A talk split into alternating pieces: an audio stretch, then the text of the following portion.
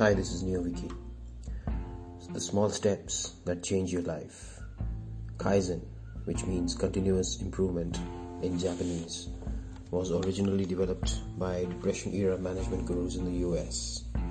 The Japanese embrace the idea of improving and thriving in small steps as opposed to working on a big, audacious goal. The long, hard process looks difficult, but is actually easy if we just focus on the small step that needs to be taken today and do that consistently. 1%. We are never done improving ourselves.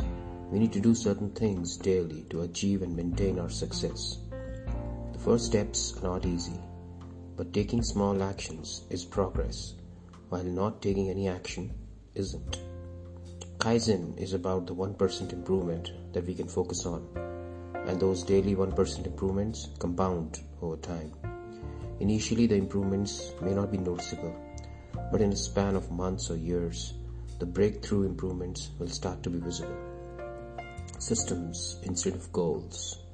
Setting a goal is easy. It's just like marking a date on the calendar.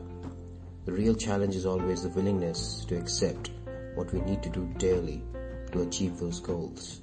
We need to design a system that has to be practiced daily as commitment to the process, even if for a short time regularly, provides the compound effect. For example, learning should not be limited to college, but should be a lifelong system imbibed in your pursuit of knowledge, enriching your life and making you a better person. When we improve a little on a daily basis, big things occur. We need to stop focusing on radical, sudden improvements, as quick fixes aren't lasting anyway. Consistent and sustainable gains are only achieved by small incremental improvements on a daily basis. Thank you for listening. This is NeoViki.